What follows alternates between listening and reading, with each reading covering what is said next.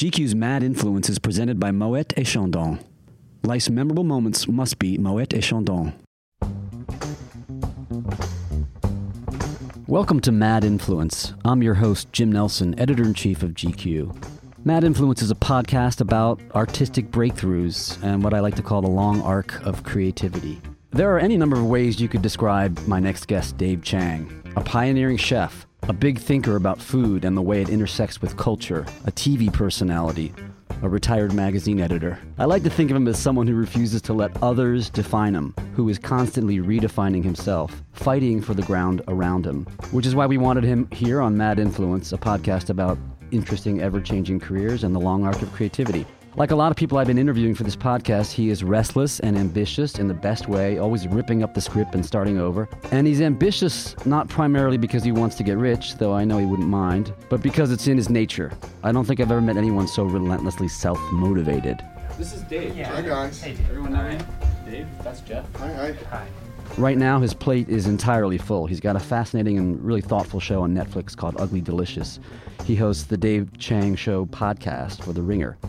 He's got restaurants in New York, including Momofuku Ko, which has two Michelin stars, restaurants in Australia, Toronto, my hometown, Washington, D.C. He opened Majordomo, his first LA restaurant, early this year. Reviews have been almost uniformly ecstatic. He's here in New York opening two new restaurants. He's got his head in his palm of his hands right now, thinking about everything he's got to do. Dave Chang, welcome to Mad Influence. Yeah, I just uh, made it down here from uh, opening day of uh, our new restaurant, Bang Bar. Well, see, this is really interesting because I'm thinking back. I've been thinking back when you first started, and wasn't 2004 your first? Yeah. yeah, and how you didn't want to take any investment money. You said you would not have succeeded if you had investment money. That you needed to fail on your own terms. You said you didn't want shithead bankers. Yeah. but what happens? Is it that you have to fail, and then at a certain point, you have to you need that banker money? What? well, we You need to started make friends with shithead yeah, bankers. yeah. well, we started the business and on like basically like hundred thirty thousand dollars, and we continued to take loan after loan after loan um, for almost ten years. I never took investors, and when I say I didn't think about long term decisions, Yeah. like sounds like hyperbole that I would make a decision thinking that I wouldn't be alive past a certain age, but Mhm. like that's legitimately how I was living my life and running our business. You mean with blinders on and just yeah, just like okay, whatever. Like who cares? Yeah. we won't be, we won't. That's a problem that'll happen down the road. We'll cross that bridge when we get there. We probably won't ever get there. So who really cares? right? And you know, I think about that. I, I have pause because I'm like, well, that is crazy, but that's exactly how we operate our business, which is ultimately why I think it, we were allowed to shape a different voice as to how business in the restaurants were operating. Mhm. And one of the things we were all in. There was no room for failure. Like very few people, I think, understand what that's like. To You mean the pressure of it? to not fail. Yeah. If you fail, you lose everything. Yeah. Like that's a terrible place to not just for yourself, for the other people around you as well. So that sort of screws with my sense of how of your story because I felt like you did fail at the beginning. oh yeah, we did fail. And that's the thing is once you realize like like I was just like everyone else. And then when you fail, you you realize what's at stake. Mm-hmm. And when you continue to fail, you're like, oh wait, you know, it's almost like a, a term paper or exam. Like, wait, I can't push this back. This is Right. this is like do or die almost. And that's how we looked at it. And then all of a sudden something clicks and you're like, oh, wait, we have to do anything in our power to not fail. So what we need to do is try all the things that might work out. And failure wound up becoming the only thing that I think we were actually good at. right? Because it allowed us to have a very organic, and when I mean organic, I think people use the word uh, inappropriately when describing an organization. At least for us, Yeah. it was not having any idea what to do. but see that it's funny because the way I remember it is Noodle Bar comes out first, like 2004, Yep. and kind of doesn't get it, doesn't figure out what it is, right? No. And and then Because no one knew what a noodle bar was. Right. It's crazy. It didn't exist. yeah, you but it did, they didn't. It existed in maybe some version of it did in Chinatown, right? No, No. no, really. You had one ramen ya, and that was a like one ramen ya, and there were a few places in Midtown that served like sushi that would have also ramen. but the ramen yacht on 10th Street that's still there, Rai Rai Ken, that served a Chinese version. Yeah. So there was no one doing like a their interpretation of ramen. There was actually not a ramen shop that was serving wafu like contemporary style Tokyo ramen. And it's not what we were serving either. Um, and I had spent time like the closest noodle bar that I could work at was in Bally's Casino. and I worked there for like You two did? weeks. Yeah. wow. Um, I also worked at Rai Rai Ken for like two months, just like that. staging around, interning, just wherever I could work at a quote unquote noodle bar. That's where I worked. Like so your original idea was that I'm going to make this. I'm going to make the idea of a noodle bar. I didn't even know what that was. Hmm. Right? I was like, does it need dumplings? Do we need fried rice? Can I serve kimchi with my noodles? Like these are questions that I didn't have anywhere to turn to. Yeah. So, um, and to be honest, if I had to think about it, we didn't really have good food either because we were like, wait, we have to operate a restaurant. We don't even know how to, like, I didn't even know what sales tax was, Yeah. right? I had no idea. I was like, wait, I have to deduct this and then save it and pay later. Like, learning how to clear the registers and do like soup to nuts. You, to spend all your time like worrying about the front of the house and management and running a business. Yeah, let you're not prepared you're for, like- right? Yeah, and then you got to figure out. Wait, we also have to cook the food and figure out that part. So it was six months of just sort of flailing around and following what I thought that people might want to eat, and Right. that was like some Americanized version of what a noodle bar was. And then through that failure, and then realizing that we had a couple months left to operate, that was when I realized, oh, who cares? That's really when I realized it's like getting a terminal illness, Mm-hmm. and that's unfortunately when you see some people like starting to live, and you're like, wait a second, that's that's great, but also incredibly bittersweet that you Right. could have been doing this entire life. They start to live only when they're about to die. right? yeah, and that's how I was like, fuck it, let's just go, and and that's sort of what happened, and we were free to do all the things that we were not supposed to do. What'd you do differently right away? We got rid of what we thought that a noodle bar was and we started cooking food that we thought was going to be important. We played music more annoyingly and loud than normal like like i remember very clearly like i think enter the 36 chambers is one of my favorite albums of all time and i was like that can never be played in a restaurant ever. You can never play that in a restaurant. I was like fuck it. It's a perfect example. It's like you know what? We're just going to play it out. Play it loud and see what happens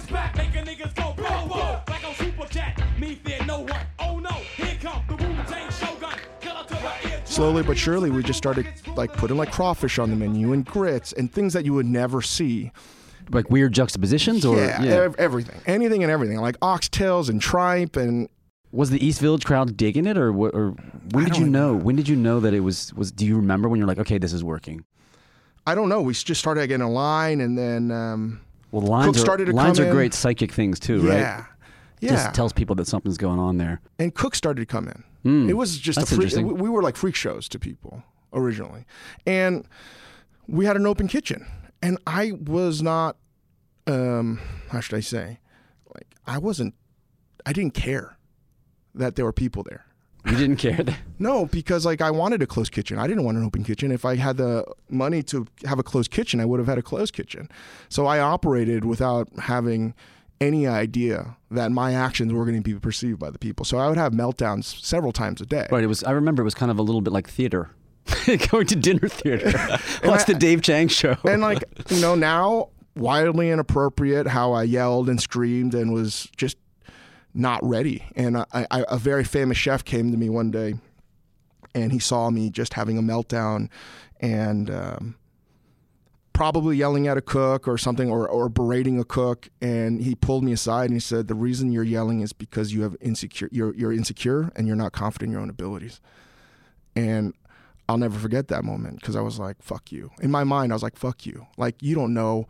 This is war. Every day it's war. We have to like get this ready. Everything's on the line. What do you know? You you you can come here and eat and not work at your own restaurant. What do you know?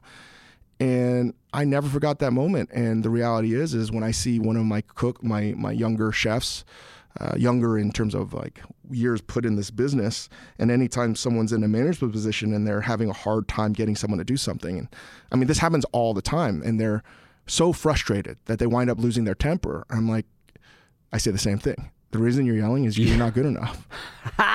you're not good enough and you have a lot of insecurity. And the fact is, he, that chef was 100% right. And it took me several years to unpack what that meant. Because you were doing those, uh, you were like, you know, th- throwing your fist through a wall. Those your staff called them Korean termites.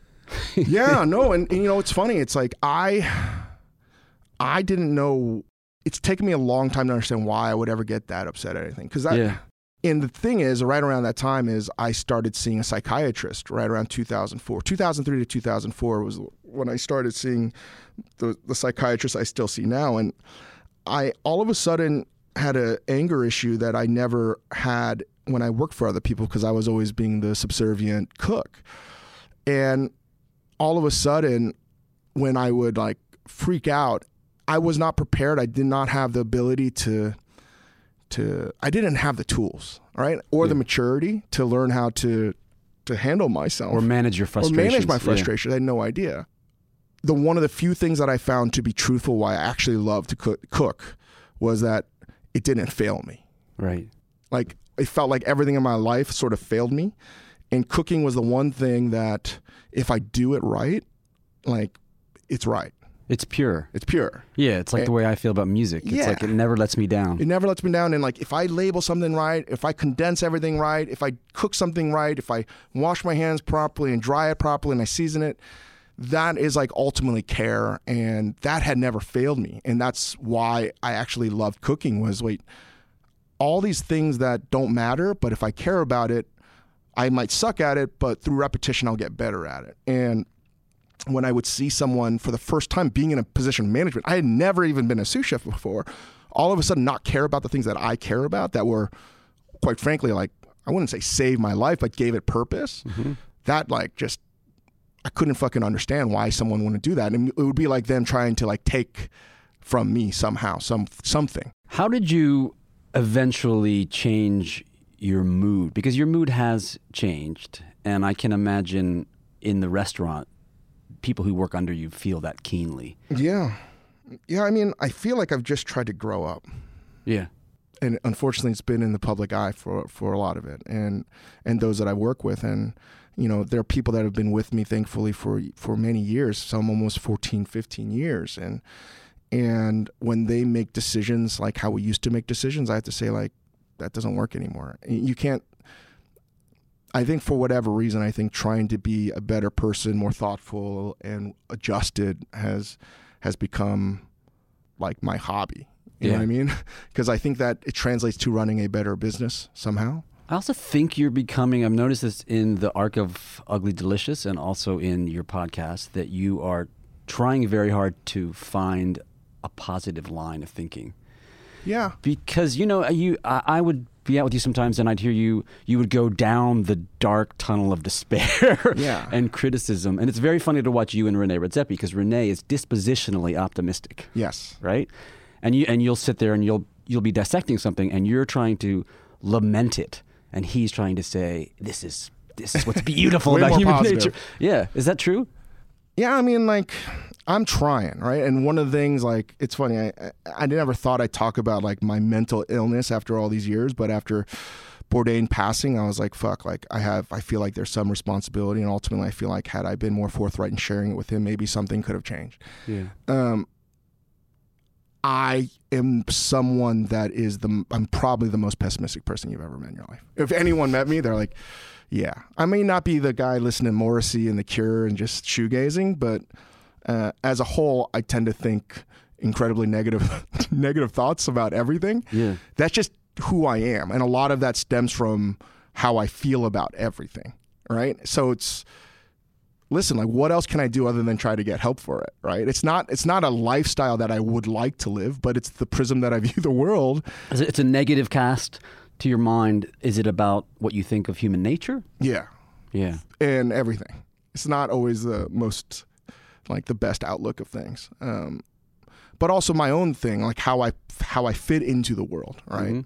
it's uh, very much everyone's against me which goes back into like if someone doesn't do something that i cherish it's not selfish it's like something that gives me meaning and someone's trying to trash it i, I get incredibly defensive about that. So like today for instance i yelled at um, one of my sous chefs, and I immediately apologized five minutes afterward. I was going to say it's only 11 a.m. Yeah, yeah. It's only we've been up for a while, and like, and I, I didn't yell like I used to, but I, I definitely like lost my voice. I like Yeah. raised my voice in a way that was like everyone's like, oh, and I could te- I could sense like, fuck. I got so mad at myself. I was Yeah. like, fuck, um, because they didn't do something that I've been asking, and ultimately I could have done a better job. I realized immediately that's on me.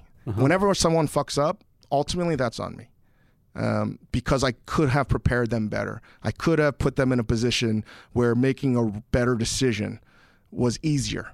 Right. And ultimately, that's on me. So I immediately was like, fuck, I'm such a fucking hypocrite. I'm an asshole. I was like, go to the sous chef. I was like, hey, let's go to the, the other room. And I brought another chef to, and I explained to him what happened. And I tell, I told him, I was like, listen, um, and this is going to sound crazy, but when you did this, the reason I behaved that way was this. And I said, like, when you didn't do that and you didn't listen to me, I took that as you like trying to hurt me Yeah.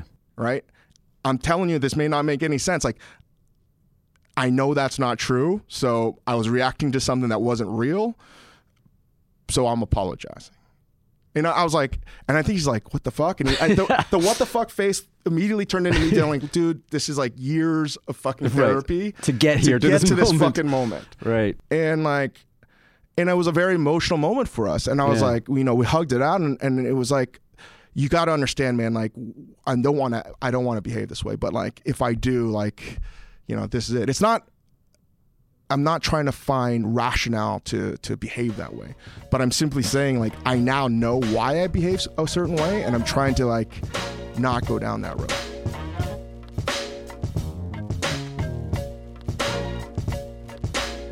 Going back and thinking about how you changed your restaurants every step of the way, um, you're a remarkably adaptive person, and you might see it as a as a kind of oh, I fucked up, but I always see it the other way, which is maybe it's just again the cast that you bring to something, but like oh wow. Chang recognized pretty quickly that noodle bar wasn't working, and then Ssäm Bar also same thing, right? And you, Yeah. you weren't you doing like Mexican? We're doing burrito, burritos, Korean burritos, which Yes. actually probably now would work, right? we were just yeah i i feel very, very strongly about an idea that was so insane but i think i look back on it now as maybe i was trying to fail you know Oh, wow. um but it was basically korean and asian food served in a vehicle of mexican burritos and tacos See, it sounds delicious to me. made sense to me um, no one, no one went for it. Just it, dead. it just was this is the, how it looks after years 10 plus years later is like for many years i blamed everyone else and then i Mm-hmm. realized i could have made that better i could have marketed that better i could have presented this better so it's been a lot of analysis of to why i why i fucked it up and ultimately again most of the responsibility was on me so i didn't know how to do it then either so weirdly through a lot of different paths we get to Bang Bar, and Bang Bar is basically Ssäm Bar 2.0, at least the original version of it, done in a completely different way again. Because another thing that I am for sure is the one of the most stubborn assholes you've ever met. Particularly when someone tells me you can't do something or it doesn't fail, like I I'll cannot. do it in 12 years. yeah, I can't live with myself, right? Like I have to like scratch that itch. When you think about your influence, does it bother you that when you see people copying you? I, I went to, John Mayer and I went to a restaurant in, in Maui, uh, in Hawaii. It was like a fucking Chang copycat. It was like food created by not David Chang. They should have had it like trademarked. And it was, like, you know, like the, the plastic bottle, you know, it looked like it was sauce. It was, you know, the steam buns, even the decor, the just everything about it, the box. It looked like your restaurant. And I was like, Chang should be getting money for this. does this does that not piss you off? Well, for I think for a while it did, and then when I have to think about it, I have to realize like I haven't really invented anything. I've just sort of changed ratios, repackaged it a little bit differently, and how I, the juxtaposition of certain things come together. I think that ultimately does it differently, or like we say it in a different way that it was ever presented before. Like that, I have to be humble about and be like, you know what, it's fine. And then maybe I have to hope that that restaurant might evolve into something else. And maybe that's the first restaurant or like I'm learning not to cast judgments mm-hmm. so like immediately because. This is- I'm this so is the new at- positive. Is- it's uh, again like what I'm trying to do, right? Because Yeah. I realize like if I behave the way I've behaved before, it's a dark path, right? Yeah. So I have to think about that and and be like empathize what if this person was like an immigrant and they saw some net channel that we were on and they're like, "Oh, we can open up this restaurant." It's like what I'm the I'm going to be the worst person in the world if I say, "Fuck you, you can't do that." If I hope, if I believe as a person that my the world I want to live in is diverse, full of new ideas and like inclusive, all of these things, then I have to represent those feelings too. Even though sometimes I may not want to. Well, and in truth, it actually was an awesome meal. Yeah. And it was great. And uh, actually, I thought, well, it's not so bad if there are a bunch of Momofuku ripoffs all over the world. At least it'll be delicious. It'd be nice, yeah, if we had the money to do so. But like the other thing about that, and it certainly can be flattering, and I try not to believe anything that's positive because I feel like, you know, my head is physically big enough. I don't need it to be bigger. Um, is like the only thing I get sad about when I see that is I fucking hate imitation. Like yeah, I know you do. like- yeah. I don't know who said it, but it's like it's suicide, right? Like you only have so much time on this planet. Why would you endeavor to do something that's not your own? Ultimately, It's interesting that you say that you don't think you created anything original or, or new. Because I, I was rereading the profile that Alan Richman did in GQ uh, in 2007, and I was struck by how far we've come culinary, culinarily as a country since then. And he was expressing, expressing the pleasure and surprise of discovering something new. And he sort of captured the food world uh, sentiment when Ssäm Bar came onto the scene. This quote struck me Eating at Momofuku Ssäm Bar is like falling in love with a woman whose language you don't speak, captivating but mystifying. At Ssäm Bar, you won't understand the food, but you will immediately regret all the years you lived without it. And I was thinking when I read that, I totally understand that food. Not only do I recognize it, but I recognize it now as American.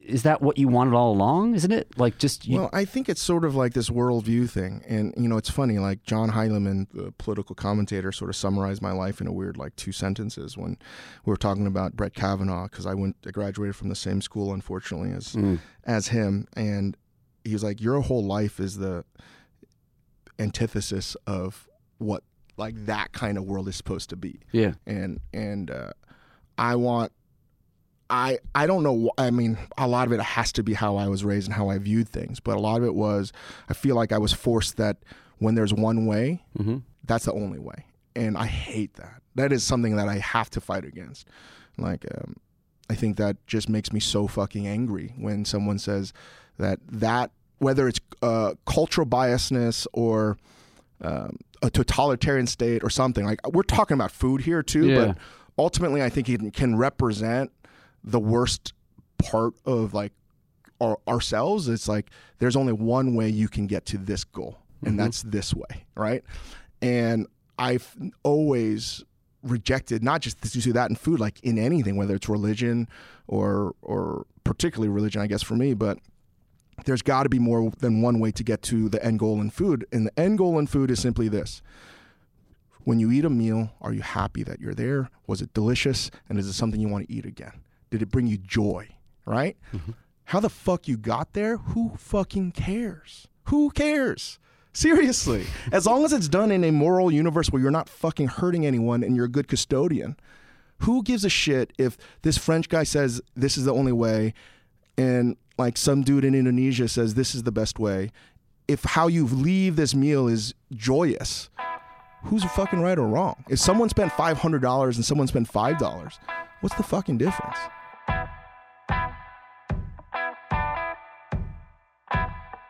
Hey, I want to take a quick break here to thank Moet et Chandon.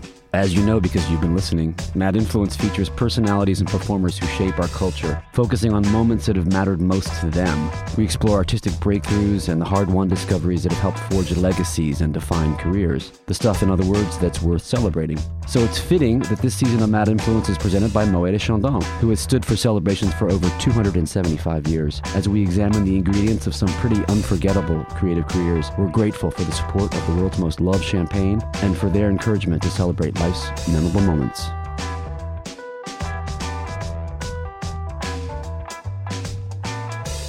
I want to make sure that I ask you about something that um, we've talked about before that uh, I, I think is really interesting and it actually hits to this larger theme of how you build a longer life of creativity. You say that chefs don't recognize that they do the best of their work in a limited amount of time. That most of them are going to do their best work between what did you say like between 20 27 and 35. yeah, 27 and 35. So the problem is that they don't understand that. They don't face it. What what is the problem and can you explain the theory what you should and what you should take from it? Jim and I have had this conversation over the years in a variety of formats, and this is another. Sometimes I disagree too. Yeah. I'm wrong all the time on a lot of things. So, um, and I've asked this to a lot of people in some kind of craft or creative endeavor. I'm sort of infatuated and obsessed with the idea of when you're at your best. Mhm. Um, and people can disagree, but I think that in the variety of fields, there are certain moments, and certainly there's going to be exceptions to the rule. But there comes some framework, some window in your life where if you are dedicated to it, you are going to be at your best. And that's just to me a truth, right? That you can get as No, good at you- or that there- or that if you are dedicated to it, that is your, where Yeah. you're pursuing something that you are single-minded track focused on it, and you want to do some excellent work. At some point on that journey, that trajectory, uh, you know, there's going to be a moment where you are peak. You, you're just at the best possible powers. You see that in athletics. You see that in mathematics. See you see in that music. in music. You see that in film. And I think when I ask this question to a lot of my comedians, you can name it. yeah. A lot of people don't like thinking about it because it's Right. almost like creative mortality Yeah. and I fucking love it because it's like I never want to be on like realize like oh like I should have like retired. Yeah. That's to me the worst worst thing is to put out shit when you think you're still good enough. I know I'm I've always been obsessed with the idea of hacks. Yeah. Like I want to do a book called Hacks, a user's manual, because there's so many that need help recognizing when you're a hack, right? Yeah. And that's the worst terror to me is like waking up one day and realizing you're a hack. And listen, I'm not coming up with this theory other than for my own sort of like use, but I, if I chart out a lot of the chefs that were meaningful to me, uh, both men or women, as to what their sort of most famous dishes were, Yeah. almost every one, like that they mo- they might be known for three to five dishes, happened from the ages of 26 to like 35. Almost everyone. and I, I dare anyone to do the same thing and plot it out, and you're going to see a correlation of data that all suggests that it's around that time and what happens at that moment in someone's life, right? I think that's very telling. You mean it's before they get settled and before they Wisdom. okay. I Wis- it's wisdom. stops innov- innovation. at some point. Yeah, Wow. yeah. That is depressing though, Yeah. because wisdom or it's should be something that's well, wisdom should be something that's gained. It is gained, but I think you're wisdom is also logic. Wisdom Mm-hmm. is something that is always, you know, the common denominator as to what happens in life, right? And through experience, wisdom is experience. You realize that certain things are going to work and certain things aren't. And for me, and when I see it, it's like, and I've talked to other chefs when they are in their sort of later 20s, and they, mm, for the most part, don't know enough, but they believe in themselves so so like fiercely that they don't think that any idea is a bad idea.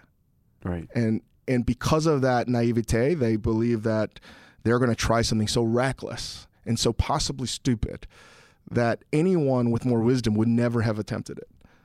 And the thing is, what I, I really believe strongly about is when you are able to try to do something like that, when the odds are stacked against you. And again, this is obviously me projecting my own life in so many ways. Was everyone's going to tell you what's going to work and not work, but until you actually know. And I believe, like so fiercely in this, is that when you fail, you don't really know if it's a failure. You're not self-aware. It's almost like discovering a new d- dimension in reality, right? Mhm, You're like, right. wait, everyone wants to edit in their head, Uh-huh. right? And I say this a lot to younger, to some of my sous chefs when they make a dish. It just happened the other day as a prep for Noodle Bar. Someone was making a uh, cabbage dish, and uh, I just was like, make it a delicious sautéed cabbage dish. And the version that I was given and tasted, and he'd been slaving away, away at this dish, was ripping spicy. It was like muddled. It had rice cakes. It was like 17 different things. And I was like, what version is this? Honestly, he's like, probably like 40. Right. And I'm like, if you mapped all of these versions out, Was right? it worth it? Is that what you're asking? No. I was like, how many of those did you just edit out in your head? And how many did you actually physically do? Mm. Because you, you're saying 40, but I doubt you actually, this is version 41.0. Right. I bet you this is version 3. right. Right? and he's like, yeah. And I'm like, dude, you have to understand in your head when you're ideating off something, if you have the current version, by the time you get to like version 41 in your head, you're so far removed from where you actually started to be that you don't, it's like, it's like telephone game in your own brain, at least creatively. And it becomes this warp fucking thing. And I was like, so often you forget that you might have to go back to ground zero to start again. And I was like, this dish that you're making is not even remotely based on cabbage anymore. You've lost the cabbage. You cabbage. lost it. Yeah. And all I'm trying to say is like, don't edit in your head. And if you fuck this up, version one, two, three, four, five, if you continue to iterate on that dish physically and might make notes and be logical and rational and take all of this information in, if you did it that if you did it that way and you got to version 40 again, I doubt that you would be at the place you're at right now. I would actually guarantee you wouldn't be at that point. So for me, it's like, um, you know, there's this quote, and it's not, I can't remember who said it because it's such a fucking impossible book, Ulysses, uh, Mhm. Joyce, but like, errors are the portals to discovery. Errors are the portals to discovery. Yeah. Okay. And I genuinely, like, if I got Yeah. one tattoo, which I never will, that would be something I would believe in. I do believe in. So failure in that regard is the most important thing. So when you're young and you're stupid, but you have enough training that you can actually execute something, you're more willing to fuck up and figure out from that mistake something that someone had more wisdom or experience would never have even seen. What do your friends, chef friends like René, say when you throw out this theory? Because they're like, aren't they like, fuck you, I'm Oh, still yeah. ideating, I'm still doing Everyone. great shit, the best of, you know, people have to sort of believe that the, their best work is ahead. Yes, Right? I, I, I believe that, and I think though that what a lot of some, even like someone like René, he is, and he would still disagree with me if he's here. I'm saying he is not physically doing it himself anymore. Mm-hmm. He is now using his wisdom to put other people in positions of success, and that's still the creative process. But he's more of a producer Yeah. and I just want to figure out how to like maximize each point on this trajectory as best I can. Is that true of you? Because I think so. because I was going to say I could counter that you have become a better chef over the years. That I think Majordomo is it's a mature restaurant. So I think so. Yeah. Yeah. So it's, doesn't that sort of crush your theory? Um. Yeah, I guess it does. I'm not gonna I just- lie. I just killed it, killed yes. it. No, but I mean, for me though, Majordomo was like ultimately. I think what might trump that is when you have something to say, right? Uh-huh. Like, like I had to get it off my chest. Right. That restaurant was. I felt very strongly that if that failed, my career was over. really? You, yeah, I put all of that pressure on me, and I I I wanted to make sure that you that feel that team, tenuously about your career? Well, I don't know. I, I- I just felt like nothing matters if this fails, Uh huh. and that's just how I the, the mindset that I'm in. Yeah.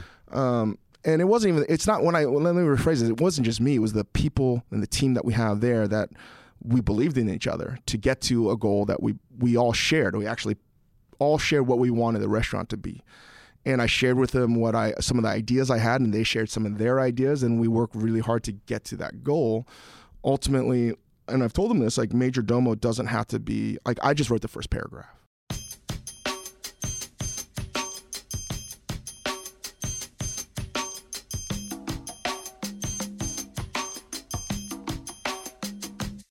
I want to add, end on a positive note. The new, the new positive Dave Chang. Who out there now is underrated? Either chefs or restaurants. Who, when you go out there, who who inspires you and makes you think, "Damn, that's the next, that's the next Oh. wave." I mean, right now, when people come to town, I feel like everyone wants to eat at Via Carota. I have to ask myself, it's like, what does Rita, and even though Jody's not technically there, but like they're, I think they're both involved in everything they do together. It's like somehow they they're in the spotlight just enough, and people love their fucking restaurants. And They're homey too. Yeah, and they all, but it's also fucking delicious, man. And um, They make a kind of simulation of a burger that I, I actually do dream about. But that is fucking awesome. Yeah. And I just think that that's cool. It's like, oh wait, like they do their thing and if they get more recognition, great. If not, they don't care. They have restaurants in Japan and France. It's like yeah, there's a buvette in Paris. yeah, yeah, and yeah. a buvette in Tokyo. Oh, I didn't know that. And outside of the world, I don't know in terms of like doing cool shit. You know, I mean, like you know, René's one of my best friends. I just think what Noma's doing right now is like the closest thing we sort of have to like the fashion, like haute couture. Like right now, it's like so fucking out there in the best positive way. Um, everyone asks me for Paris. Like, I think Pascal Barbot is still like pound for pound the best chef in the world Where is he? in uh, near the Eiffel Tower. I don't remember the the, the district. Uh, L'Astrance is the is the name. It's three yeah. Michelin stars, but how he does it, right? You in in some ways you have two schools of cooking now. You have the Robuchon way, which is very systemized and it works like clockwork, and then you have the free flowing improvisation of the Pierre Gagnaire um, arpège way. Arpège, yeah, the, which is the veg- vegetable, Yeah. yeah, Um, vegetable centric. So arpège, you so you have two schools. You have the Robuchon way, which is like Swiss clockwork, and then you have the the improvisational, ingredient drivenness of Alain Passard. And that to me are like the prevailing like European sensible American centric ways. And weirdly enough, I would never have thought that Passard would probably be the most influential chef of the past 50 years, but I'd probably say that. I think he's eclipsed Ferran. Um, so, you know, like if you can cook in that vein, that's something that I, I, I like a lot more because I think it's both are very difficult, very different schools of thought. why do you say he's the most influential? Just because he's the first guy to Everyone- really embrace vegetables in in a sort of It sounds, again, cuisine way. he he just was he was so ahead of the curve and and he's been more ingredient driven uh, and he was the first person to do like like in the 90s he he, he was the the J'accuse against the meat industry and he did so many things that I think people might see as obnoxious, but I can't see another chef right now as influential as Ferran and Heston and Keller and all those guys are, Alice Waters. I think Passard today, if I go out to dinner, is the most dominant chef in most restaurants that I, I, I see. I mean, people may not even realize it, but how he looks at food, how he plates food, that's to me everywhere. And may, I mean, easily I could be wrong, but I see his patterns and fingerprints in more restaurants than any other chef in the world. Do you think LA is the most influential food city now? I do believe that. 100%. And sorry, New York, like, listen, I've been here a long time and it pains me to say that, but if you have been here a long time, if you haven't recognized a shift, like, then your head's in the sand. And I think entirely that has to do with hubris and economics. Why would a younger cook live here as difficult as it is when they may never get their opportunity to open up a restaurant? When they could make more money in Tennessee and have their own spot, or Austin, and then Houston. Like, it's just the fact that every city in America literally has a great restaurant. And a sustainable economy where Yeah. people can open up restaurants. And and the democratization of food has been great for America and bad for New York. And New Yorkers just got to deal with it. And instead of bitching about it, everyone in New York's just got to do a better job. Where have you eaten in besides Koreatown? Because you always say Koreatown in LA. Besides Majordomo, that you would say everyone's got to go there. I mean, Jess Koslow, God bless her. I think Sqirl, Sqirl. is just one of my favorite places anywhere because it's a food you want to eat all the time, and people think that it's just like breakfasty food, and when you eat it, it's really good. It's really good because she's thoughtful and she's a great chef, and she uses techniques that are incredibly like smart. So I don't think she gets nearly enough credit. Um, the Animal guys, obviously, with their growing empire, it's amazing. Um, John Vinny. John Vinny. Um, you know, you have a lot of different people. Dave Beran, I still haven't been there yet. At, Which one's at, that? at Is that Dialogue? the uh, dialogue? Yeah, Used to be the it's in the- Santa Monica. chef at uh, at Next. You have Jessica Largey, who I think is um, we had her on my pod. Has re- opened up a, in the arts district called Simone. I haven't yet Hmm. to dine there, but I I think she might be the most talented chef like in America today. Like that's Really? under a certain age group, right? But even that's sort of stupid. I just she's sort of like this weird prodigy that hasn't fucked it up, and she's so sensible and mature. It's scary. Really? yeah. Wow, I got to yeah, go she's there. I, mean, badass, and uh, I, I also hear you talking about it about LA so much more excitedly than you talk about New York. because again, it's not because of New York. I'm not talking positively. Like we're here, we're opening more stuff in New York than anywhere else. New York is still going to be the greatest city to live in. And when I say it doesn't have the best food culture, that's not true. It's still the best, like technical eating town. But there are more people trying to fuck up in LA. And I think that's it. It's like It's cool. Yeah. you have people that are trying weird shit, man, and I love that. It's weird, and it's getting more weird. Um, there is a beat to LA that's hard to replicate anywhere else. And again, like I'm so pro Houston because of the diversity in people, and this is where I get positive, right? yeah, yeah, yeah. That's I'm I trying to end on a positive note here. because like I while I'm a pessimist, I, I say I'm weirdly the best kind of optimist because I'm a pessimist that hopes to be wrong, right? So uh, I think that LA and I've spent a lot of time there when I, I I'm I can see when people get upset from LA when they say the New Yorkers or people from the East Coast say, "Oh yeah, LA is really good now." I see I understand now why they're like oh, you're just discovering our green market? Are you Right, just discovering our giant Latino population? The fact that we have world class Korean food, Thai Yeah. food, you name it, Filipino food across the board. Um, It's like the world wasn't ready for what LA had yeah, to it's like offer. We didn't need your fucking approval. for New Yorkers to finally come over and say, "Hey, this is a pretty From cool the LA town." perspective, they're like, "Fuck you guys. we don't need you to tell us that we've got it going on. Yeah, we've yeah. known we got it going on, which is why we chose to live yeah, here." but I gotta say the food scene is way way better, and both LA and Houston are two places where you go there now, and it's almost like you can't. It's like that that you know, trying to take a sip out of a, of water out of a fire hydrant, where you just you just you just get blown away Po- by it. people th- can try shit out, man, and and that to me is so exciting when people are willing to do something. And anytime you start a business, and this is again trying to be mature because I, I think I used to shit talk my business all the time when anyone would do anything, how stupid it was. Now I'm like, dude, anytime anyone tries to open up a business, God bless them. And I hope nothing but success because it's so fucking hard. You have no idea if some individuals like myself leveraged everything, right? And they're just hoping for a better day and they don't know what the fuck that is. So anytime someone opens up a business, you want them to succeed because I've seen too many people lose their fucking shirt. So when people don't succeed in this business, it is like so fucking sad, right? Because it's ultimately it's not a business that's going to reward you financially, Yeah, you know? it's gotta it's gotta uh, feed the spirit or something like that. Yeah. Um, Dave Chang, I could talk to you all day. We got to wrap it up. Uh, ending on a positive note. um, thanks so much, and everybody, uh, go eat at Momofuku. Check out the new restaurant.